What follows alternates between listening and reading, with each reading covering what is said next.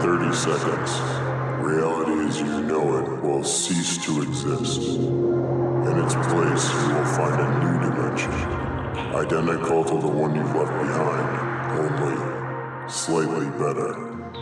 Take a deep breath and open your mind to the magic within you. This is no ordinary podcast. This podcast.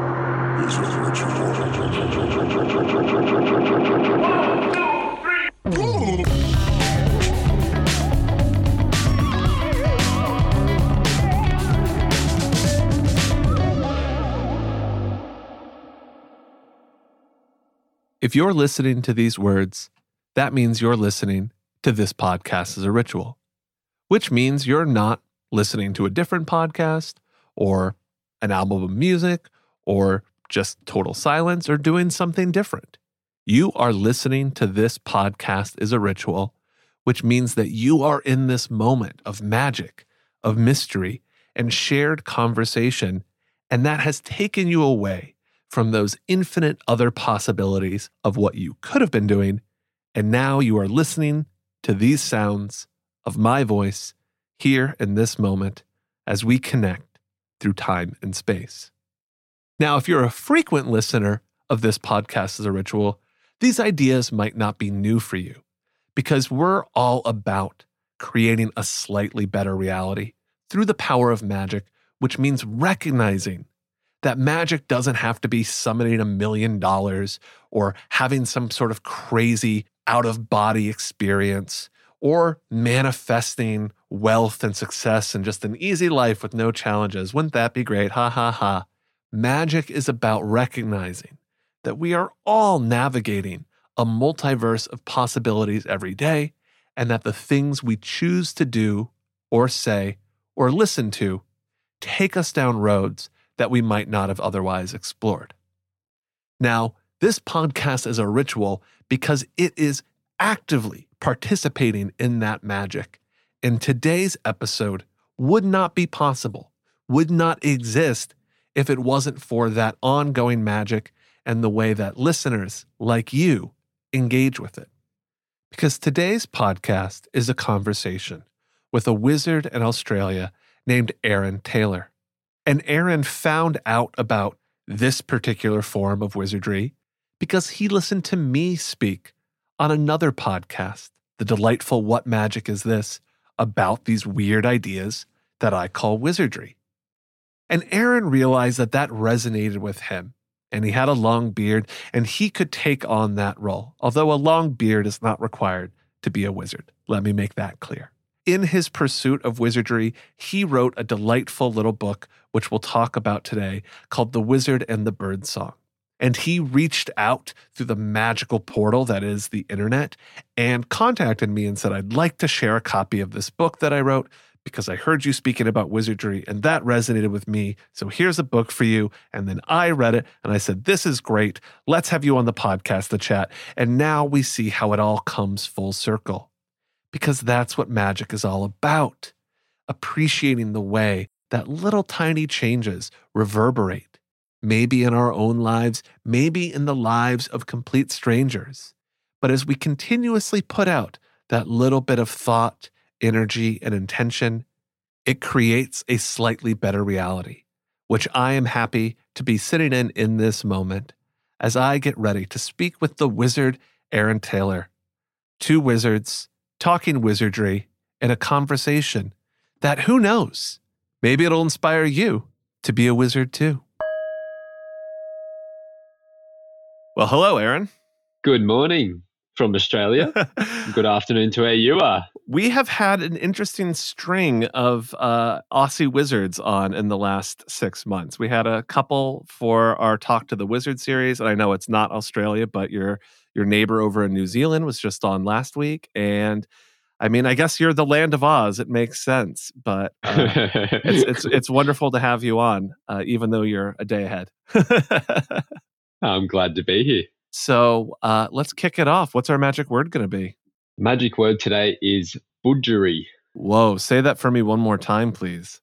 Budgery. And what does budgery mean? So, uh, my main source of income and work is I teach uh, our local Aboriginal culture hmm here in Australia. And uh, budgery is one of our local words that just means like the best or really good.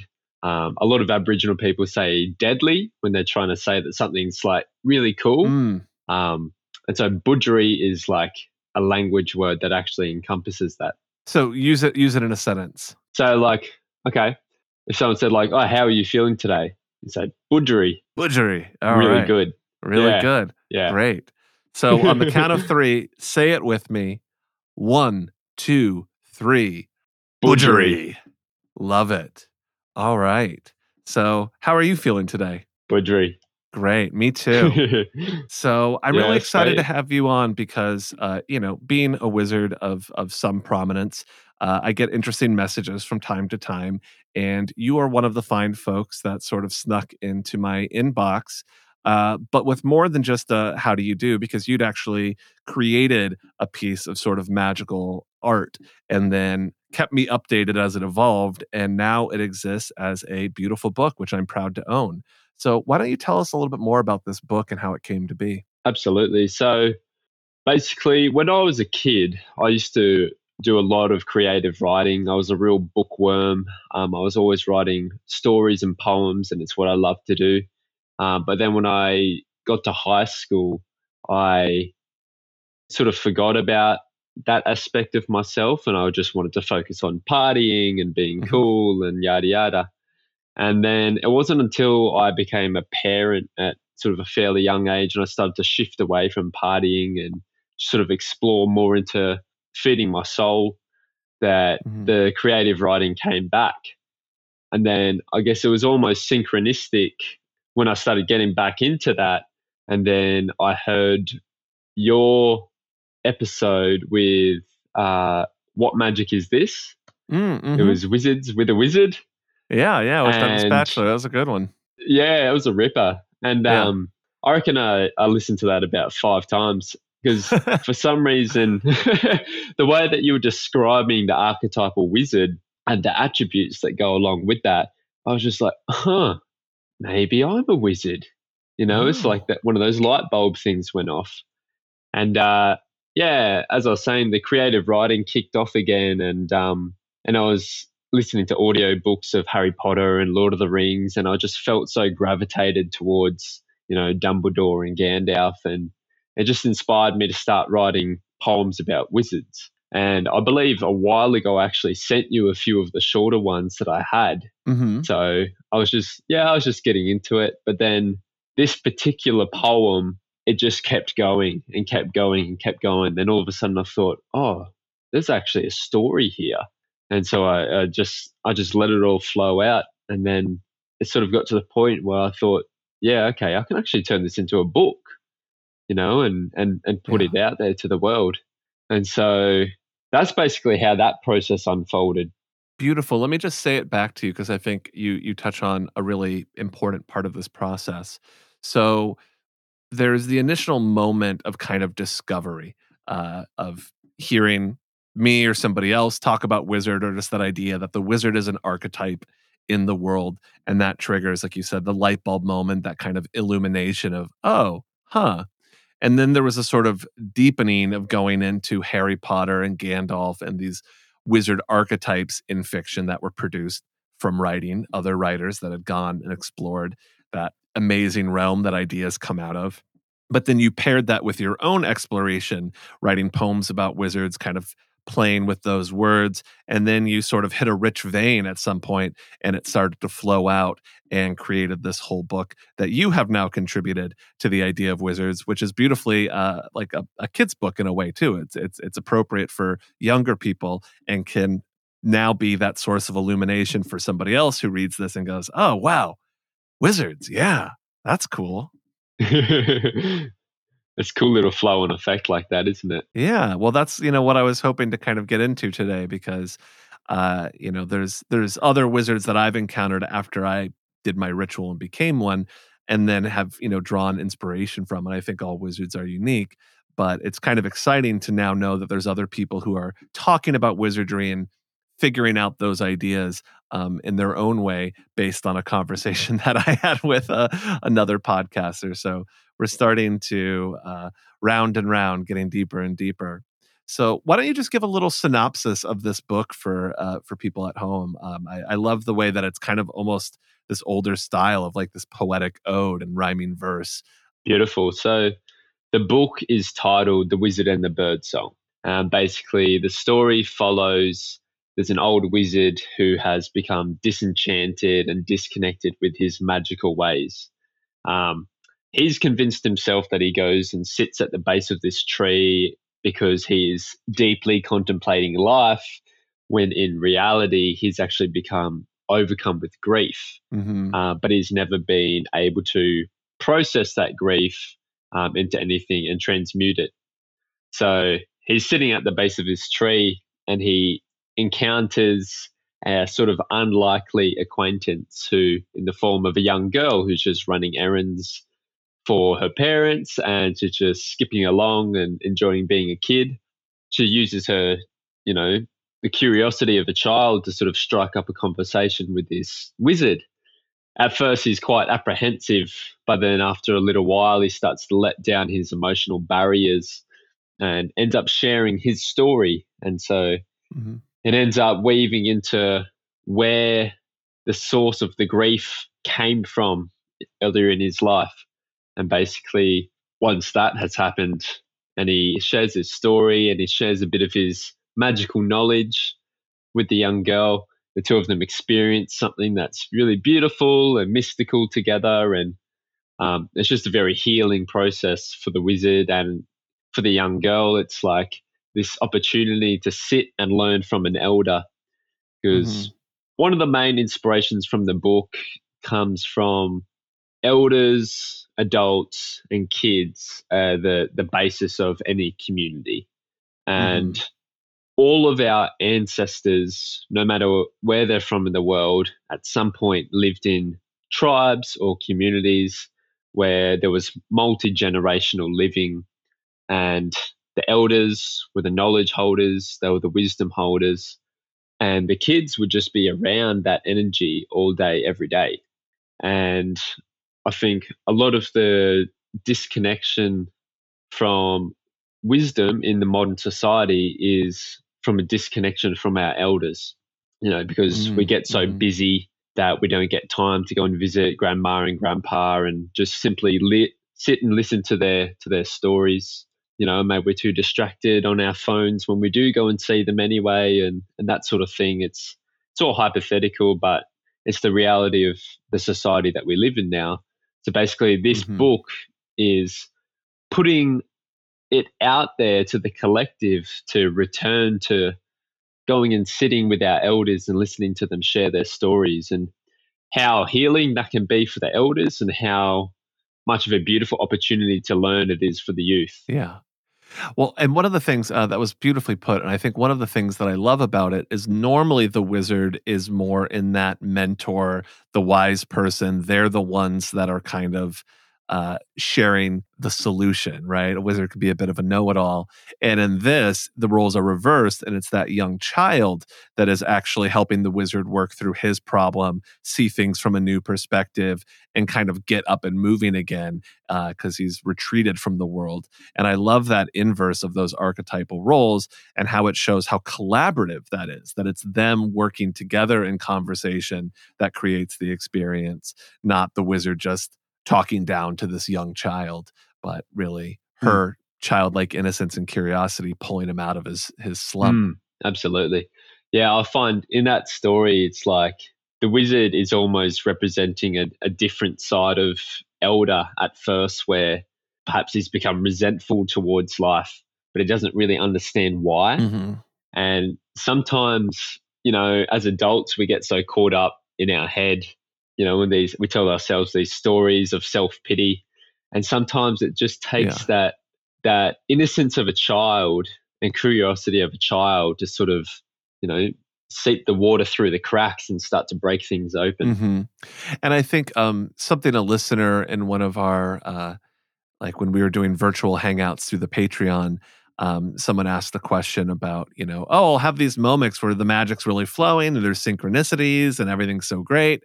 And then I kind of drop back into, you know, a little bit of a funk and I kind of lose the magic and I get frustrated. And like, you know, how do I just stay in magic mode all the time? And I was like, I don't know if you can. I think, I think that that's where we experience that magic is when we get that rush of reconnection when we've been, you know, in this book sitting under a tree feeling sorry for ourselves for way too long. And suddenly we remember, oh, wait, there's lots of awesome stuff. You know, if we've been isolated for a while and it feels like going out is going to be too much work or expensive or whatever, and then someone drags us out and we go, oh my God, this is so fun. I forgot how much I love these friends. It was so nice to go to this thing. Like, we get that reconnection with it, and I think that is um, a very powerful form of magic and worth worth acknowledging. Um, Oh, I'm curious sure. though with this, where did the theme of grief? Uh, where did that inspiration to explore that come in for you?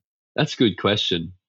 I had no plan for this story when I 1st Mhm. put the words to paper that were uh, an old wizard sat at the base of a tree. That was just Yeah. that was what it started with, and Mhm. everything else just flowed from there. But it came to the point where I was thinking, okay, this this is actually starting to become a story, not just a simple three verse poem. Yeah. So there needed to be some kind of, I don't know if plot twist is the right word. It's not a plot twist, but it's that point of a story where things start to go south. Um, Mhm. And to me, it seemed like the most obvious thing for, okay, he's an elder. Why is he becoming depressed and just sitting at a Mhm. tree? Okay, he's experienced a loss. It was Yeah. just for me. It was something that's simple. It happens to literally everybody in life. It's something that Mhm. kids can understand.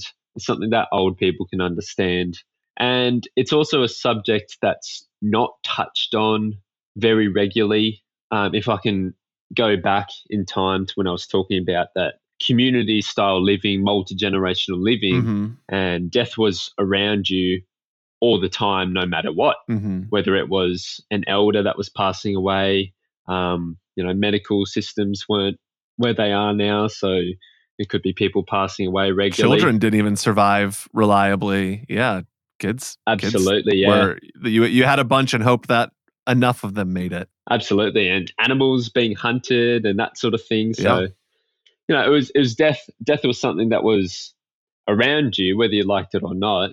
Um, but you learned to respect death, and death was talked about. It was done in a ceremonious way. Uh, but today, once again, just like youth being disconnected from elders, people are disconnected from death, and it's like this taboo subject that doesn't Mhm. get touched on quite a lot. And so, once again, this book is just bringing that conversation into households, Mhm. you know, and, and helping people talk about grief that they've experienced as well with their children.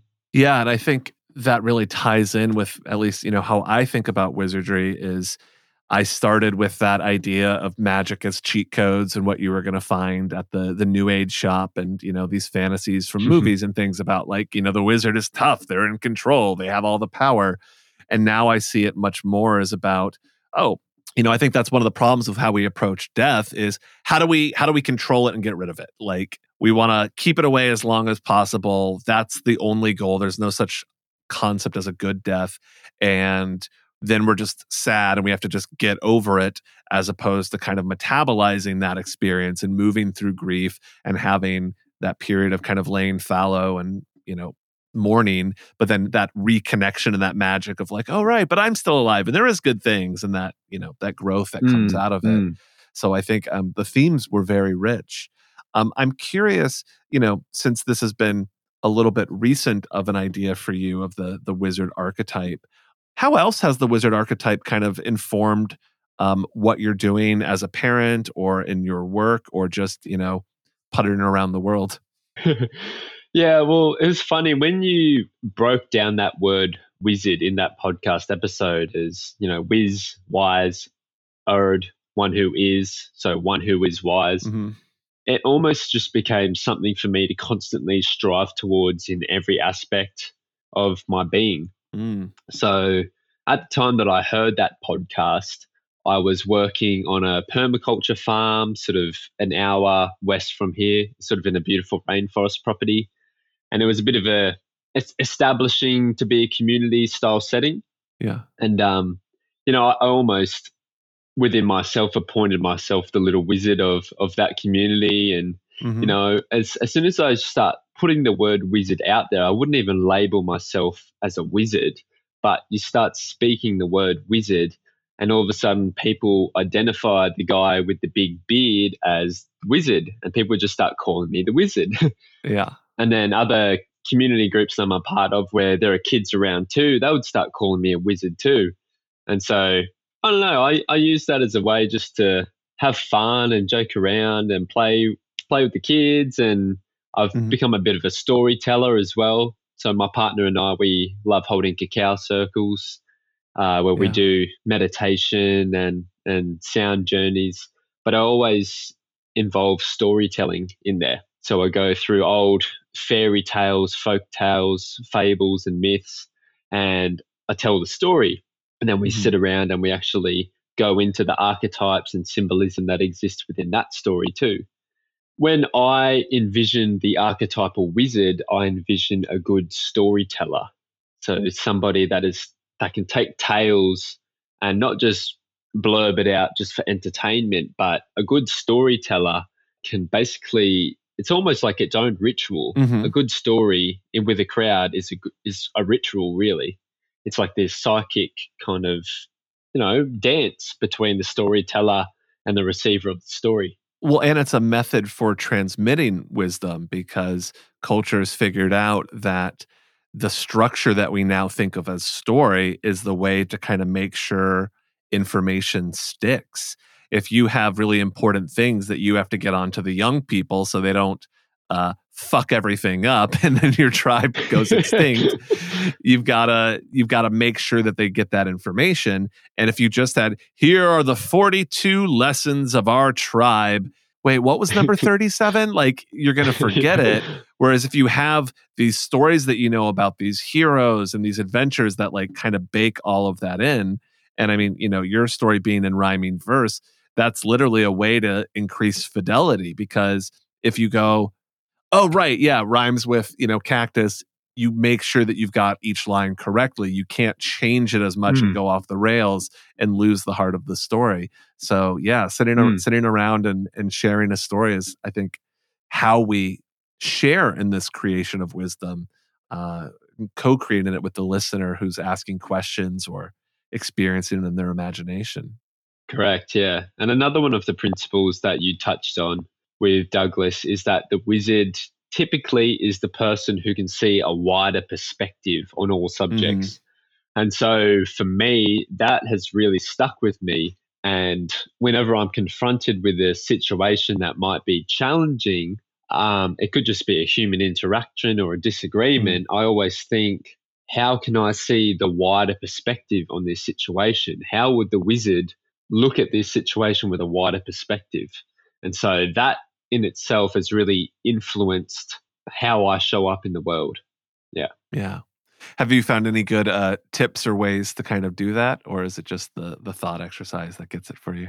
It's more the thought exercise. Like I couldn't give you any particular situations right now, but it's just funny how you can stumble across a podcast that just has such a profound impact on you, and little bits of wisdom like that stick, and they just bubble up to the surface when you need them most. Yeah almost yeah, like a mantra. I mean, yeah, I mean that's kind of the idea of this whole podcast is thinking about we hear so much about consuming content and stuff and it's always in this weird um just kind of like voracious appetite never ending all content's the same but if you're coming home after a shitty day picking up one book instead of a different book or listening to one podcast episode instead of a different one can give you that little piece that you go oh right yeah and then suddenly you're, you're, telling your partner about it the next day and then you're telling friends about it three weeks later and now it's something that you think about all the time. It's an example that you bring up. It's a part of your being. And i think that's that magic of of sharing wisdom um, as well.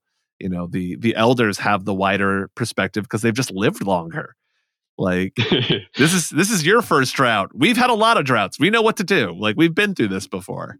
Yeah 100% yeah Yeah, and I love the way that the um that wizard archetype does transcend through. It's not just European folklore. It's literally an archetype that exists all over the world in different, you know, ecological communities. It shows up in, you know, China and it shows up in mm. Africa and, you know, here in Australia we have our in our tribal society, we have our, our magic men, our, our wise men as well, that just have that almost wider understanding of why certain things happen and they have that story that explains why people are the way they are. Well, you you read my mind. I was just about to ask um, about the work that you do, and if yeah, if you could share a little bit more about the Aboriginal cultures that um, are in Australia and kind of what their version of that that wizard archetype is. Beautiful. So essentially, what I do is I work for a company and we teach the fundamentals of our Aboriginal culture. Um, we go, we teach in schools, so we're getting kids at a school age. And most of what we're teaching about is connecting kids to the ecological community that they they live in and that they play their sports in and then mm. they go swimming in and so it's giving them a connection to the earth that perhaps wasn't part of their awareness beforehand um, connection to country it isn't a massive topic in people's mm. households mm. in this day and age but for a lot of the issues that come in my perspective in this day and age is that people feel disconnected from the place that they live. They feel disconnected from their ancestry. They don't have a sense of belonging.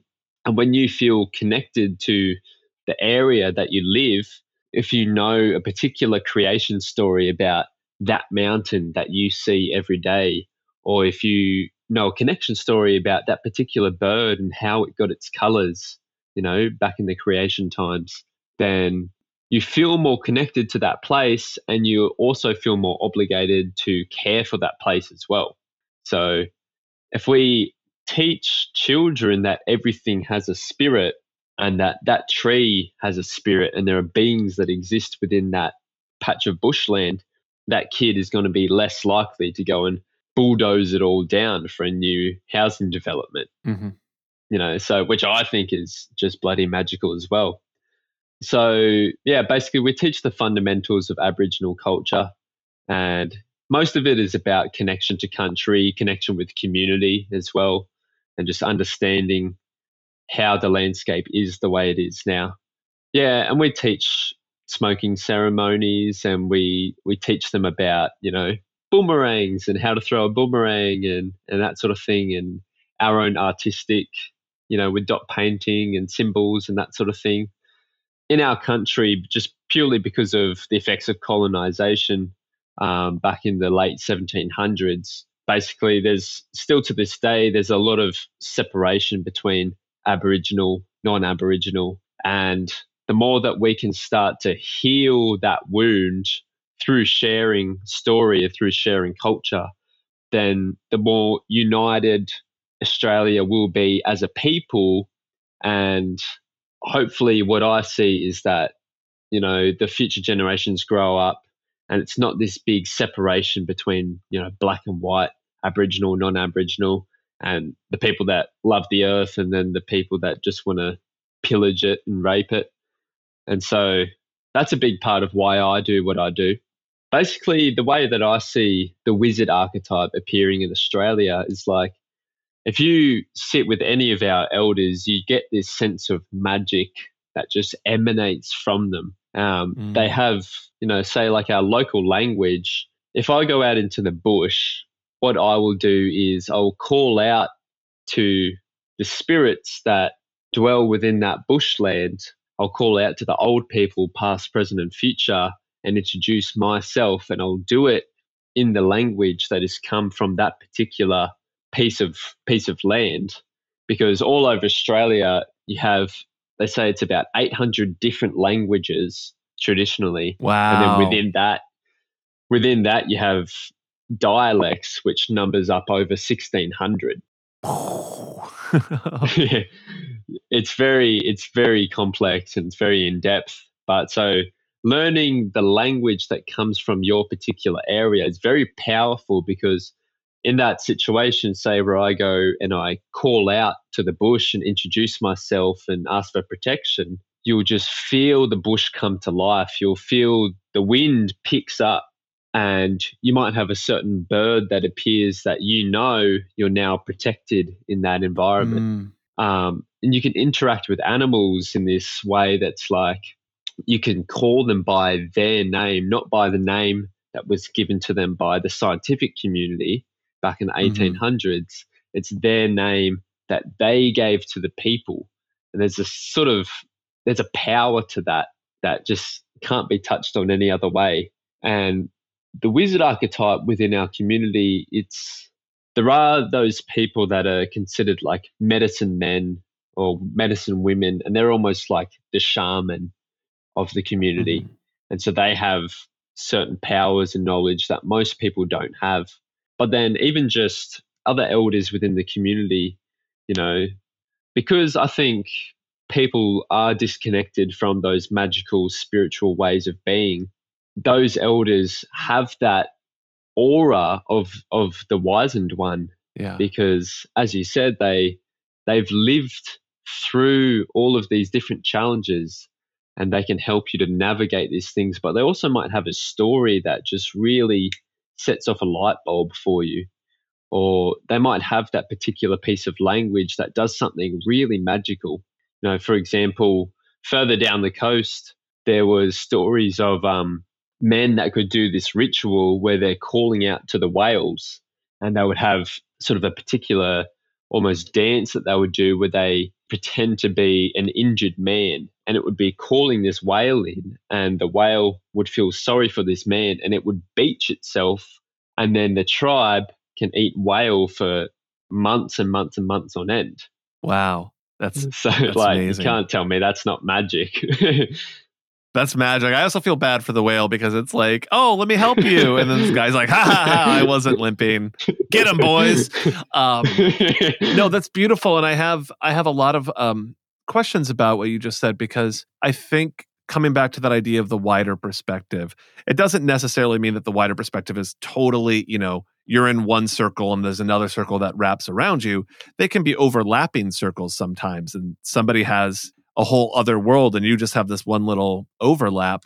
And as more and more everybody grows up in this same kind of container of capitalism and Western thought and values, I think cultures that are coming from a different perspective have a tremendous value. And I think the one note of caution I always want to sound is to not just translate what they're saying into what we want to hear and create kind of our mm. own version of that and actually respect that, you know, um, other cultures have different belief systems that aren't always about healing or you know the the kind of western new age perspective that we put on it. So there's something that i'm i'm vaguely remembering this. I might be getting it incorrect so forgive me if i am. But i remember reading once about how stories and songs were also important for aboriginal culture just as a way of navigating. Like we were talking about that transmission of wisdom if you know that that mountain has this whole story, you recognize that mountain. And when you're going across uh, the bush and there's a whole lot of space and a whole lot of probably similar things, it really helps to not just think, wait, is that the dune? But to know that you have a relationship with that dune and that mountain and that tree, and it's all personified, which makes it easier to like know where you're going. And I've heard, again, I'm, I'm not remembering my sources, but that it was like a reciprocal relationship that the humans thought it was very important that they were the holders of these songs and stories and like kept those alive for uh, the the forces that were out there. Yeah, so you nailed that. That particular concept is called a song line, or some people uh, returning mm-hmm. to song spiral as well because when you think of a line a line has a beginning and it has an end. Mm-hmm. but a song spiral on the other hand the spiral just continues cycling. Yeah. And so basically how that works is yeah so you would sort of come to a certain age where uh, perhaps you're getting ready to go out on your own journey and leave the community so that you can go out and learn from other tribes that exist around. And um, yeah, you might be given the responsibility of a song line or a song spiral. And so that has story attached to it. And it's basically like feeding energy back into the land. And then the, the land gives you energy back as well. But it's also like a roadmap as well, but it's communicated through song.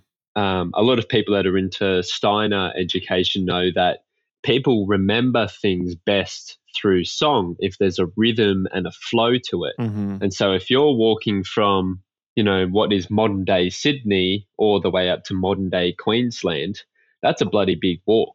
And if you Yeah. if you know where the fruit trees are, if you know where the water holes are or where other tribes live so you can go and hang out with them and you're remembering this because you've been taught this song, then it makes that journey a little bit easier to navigate. You're not just walking into the, the wild completely unknowing. You've got this story that's already mapped out the journey for you.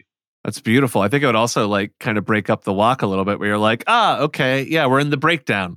It's going to just be kind of chill and then we're going to get up towards the melody again. Okay, there we go. Yeah, this is a good part. I like this Yeah. part. Yeah. Yeah, Yeah. You got you got to get over that drop, right?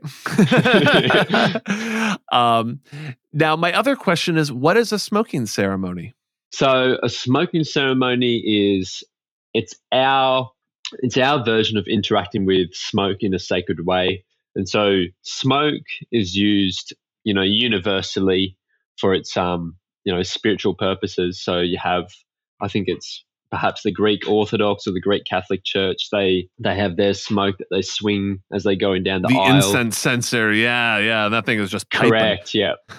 yeah. And so, yeah, absolutely. The um, the it's used in you know India and Tibet, burning incense in the Middle East. Mhm. In the Native Americans, they use sage and that sort of thing. A smoking ceremony is traditionally used for a few different purposes. So, when a baby was born, it would be put through the smoke for a couple of purposes. It's one of those holistic things where you can't just knuckle it down to one purpose. It's like on a physical level, that smoke is really good for the baby because it clears out their airways Mm. and helps the baby to take its first breaths. But also, the other significance of that is because that smoke travels all throughout the bush and throughout the trees, and it can, you know, sort of create a portal in a way. And it's introducing that baby to the land and to the spirits that dwell within that land as well. It was also used when people would come together to do ceremony because, you know, when they're coming from different areas, it's like once again when they would come to your particular tribal area then you know you would put them through that smoking ceremony to introduce them to the land that they're currently on and to the spirits that Mhm. dwell within that place and then it was also used at the end of life as well when a person would pass away it would help to send their spirit back on the journey up to what we call the sky camp. And so the sky mm-hmm. camp is like our version of you know heaven or valhalla and that sort of thing. So it creates this portal that almost like a river where they can swim back up to that sky camp and sit with the other ancestors to look over us and take care of us in this lifetime. That's so cool. So with with smoke, I guess there's kind of different forms. There's you know like burning sage, where it's about the ambiance and you know around you, versus things where you are like inhaling the smoke, like you're smoking a pipe, and it's like going Mm. straight into your lungs. So is this more that ambient smoke where you're kind of bathed in it and surrounded, or is it a I am breathing this in through something that I've you know rolled up or a pipe to inhale it, like the way that people smoke tobacco? Sure, sure. Yeah, so how it takes form is you'd light a small fire, almost like a little campfire, and then you have certain leaves that are really special, and Yeah. you'd basically cut them off the tree, and then you'd put the leaves onto the fire, and it takes, you know, when you light um, sticks and leaves, and it's like that hmm grey smoke, and it's really rough, and no one wants to get it in their face around the campfire. Yep. it's it's different to that. So when you put the leaves on, it sort of transforms into this beautiful, silky, white, thick smoke. Mm. And so, what you would do to interact with that smoke is you go in and you crouch over it and you wash it on your arms and you wash it on your face and you wash it on your legs. And so, it's cleansing your body, you know, on a physical, cellular level, but it's also cleansing your spirit on that more metaphysical level. So you're not Yeah. handing kids a pack of Marlboro Reds and, and having them smoke that way. That's a good way to get smacked over the head. Yeah, yeah. Well, when you're like, yeah, I work with kids, I teach them a smoking ceremony. I was like, this is interesting. Where's this going? Um, now, I think this is this is a very big topic, so I'm not sure how much we'll be able to get into. But you know, one of the concepts I've always been fascinated by and would love to learn more about is dream time, which I think has kind of entered into you know Western New Age culture in a way. But I'm curious if you could talk a little bit about that and you know what what that really means to um, the Aboriginal people who lived in it. Yeah, beautiful. So the Dreamtime concept is a Western term that's trying to encompass a concept that's existed within our culture for a long, long time. And we, in our area in particular, are trying to move away from using, say, Dreamtime stories as a way of labeling a specific Mm. type of story. Uh, we're moving towards more creation stories because Yeah. the term dreamtime insinuates something in the past or even just that word dream a lot of people comprehend dream as Mhm. something that's been made up or imagined whereas for Mhm, us not real. these stories yeah exactly these stories are actually explaining why that mountain is shaped the way that it's shaped and why that bird has the colors that it has or why it has a particular song Mhm. and so, but that concept, the dreaming, the dream time, once again, it's it's insinuating towards something that's happened in the past, when really it's just comprehending a time of creation. So, you know, you could argue that right now, you and I are in our dreaming because we're creating something together. You know, this is our dream time. I would agree with that. Yeah, absolutely. Absolutely. And, you know, and now when this call is finished, I'll go away and I'll continue my dreaming because I'll continue creating my story. Even if it's just going Mhm. to work and interacting with people, that's still creating. It's creating space, it's creating conversation, it's creating memories. And so that's my understanding of the dream time. And I might only have, you know, a child's perspective of of the dreaming compared to what the elders have because they have that wider perspective, right? But that's my Yeah. understanding of dreaming and the dream time is that it's a state of creation, it's a state of connection with your ancestors as well. And it's it's very potent. Yeah. No, I thank you so much for clarifying that because I think that is again one of these things that an idea, a term will get created from a Western context. And then in the 70s, somebody uses that and they're like, oh, like this spiritual practice, but like the Australian version. And they just kind of take some of the aesthetic, but they put it onto something that isn't accurate. And I think now um, we're thankfully getting more in touch with both, you know, more rigorous academic stuff that's kind of breaking it down, and both of those being more connected with the actual lived experience of the people who are like, no, I, I can clarify what that means for you. This is my culture, and I can speak to that rather than letting uh, somebody Mm. else misinterpret it for everybody. Absolutely.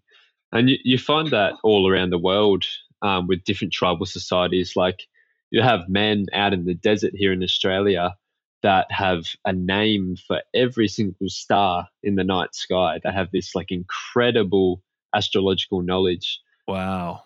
But, and I feel like Western astrology is only just catching up to that sort of thing, you know? Yeah, that's amazing. Yeah, I think um, what you said too about the co-dreaming that we're doing when we create anything is is a fascinating idea because whether it's a conversation or a book or a podcast, there is the thing itself, and then there's what we take away from it.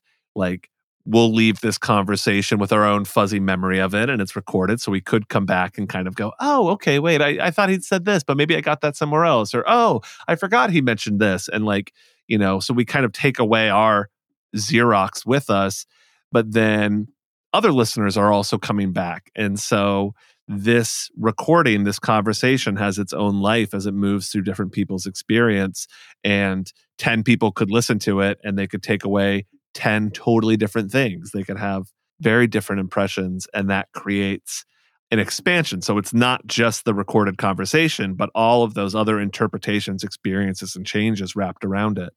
So um, thank you for co-dreaming this with me.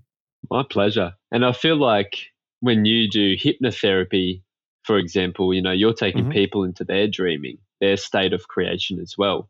Absolutely. And Mm. a lot of it is is learning to work with what's already there. You know, most of what I do is coach people away from trying to find the right answer or feeling like what's correct.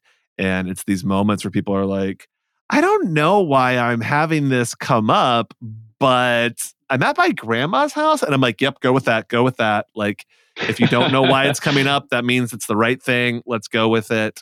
Don't try and dismiss something and get like what you think is the cool or interesting answer. Like, just go with that natural process. Mm. I'd love to wrap our conversation today, um, as we always do, with a spell.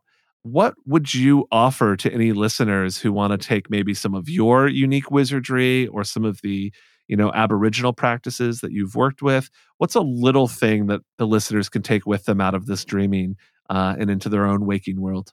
My best recommendation for bringing more magic into your life, I have two things. I would encourage anybody to delve back into their ancestral roots and find where your old people, your ancestors came from, and find out what stories they told as well. You know, what were the things that their elders shared around around the campfire at night. Mm, And then I would also recommend that you have a think about who the elders are in your life.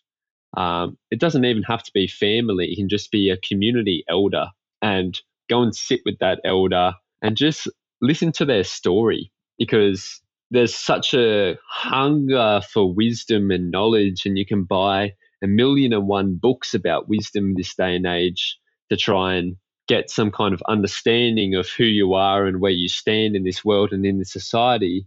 And that can become very overwhelming in the age of technology. So if you can go and sit with an elder, someone that just keeps it real and will just tell you how it is through their own lived experience of this life, I think there's few things that are as magical as that. Wonderful. Beautifully said. And I think you're so right where we often get this kind of advice or this kind of itch, and then we go find an online course that's about ancestral lineages or mythologies. And, you know, those can be fine, those can be valuable, but we're overlooking the power of just talking to a neighbor or just that person that is in the community or even it doesn't even have to be so much older just even you know people that are 10 years older than me i often find they have a different perspective they grew up before technology had taken over in the ways that it has. And so I think that's wonderful. Well, thank you for Mm. your time and your magic, Aaron. I hope the uh, wizardry continues to pour forth from your pen and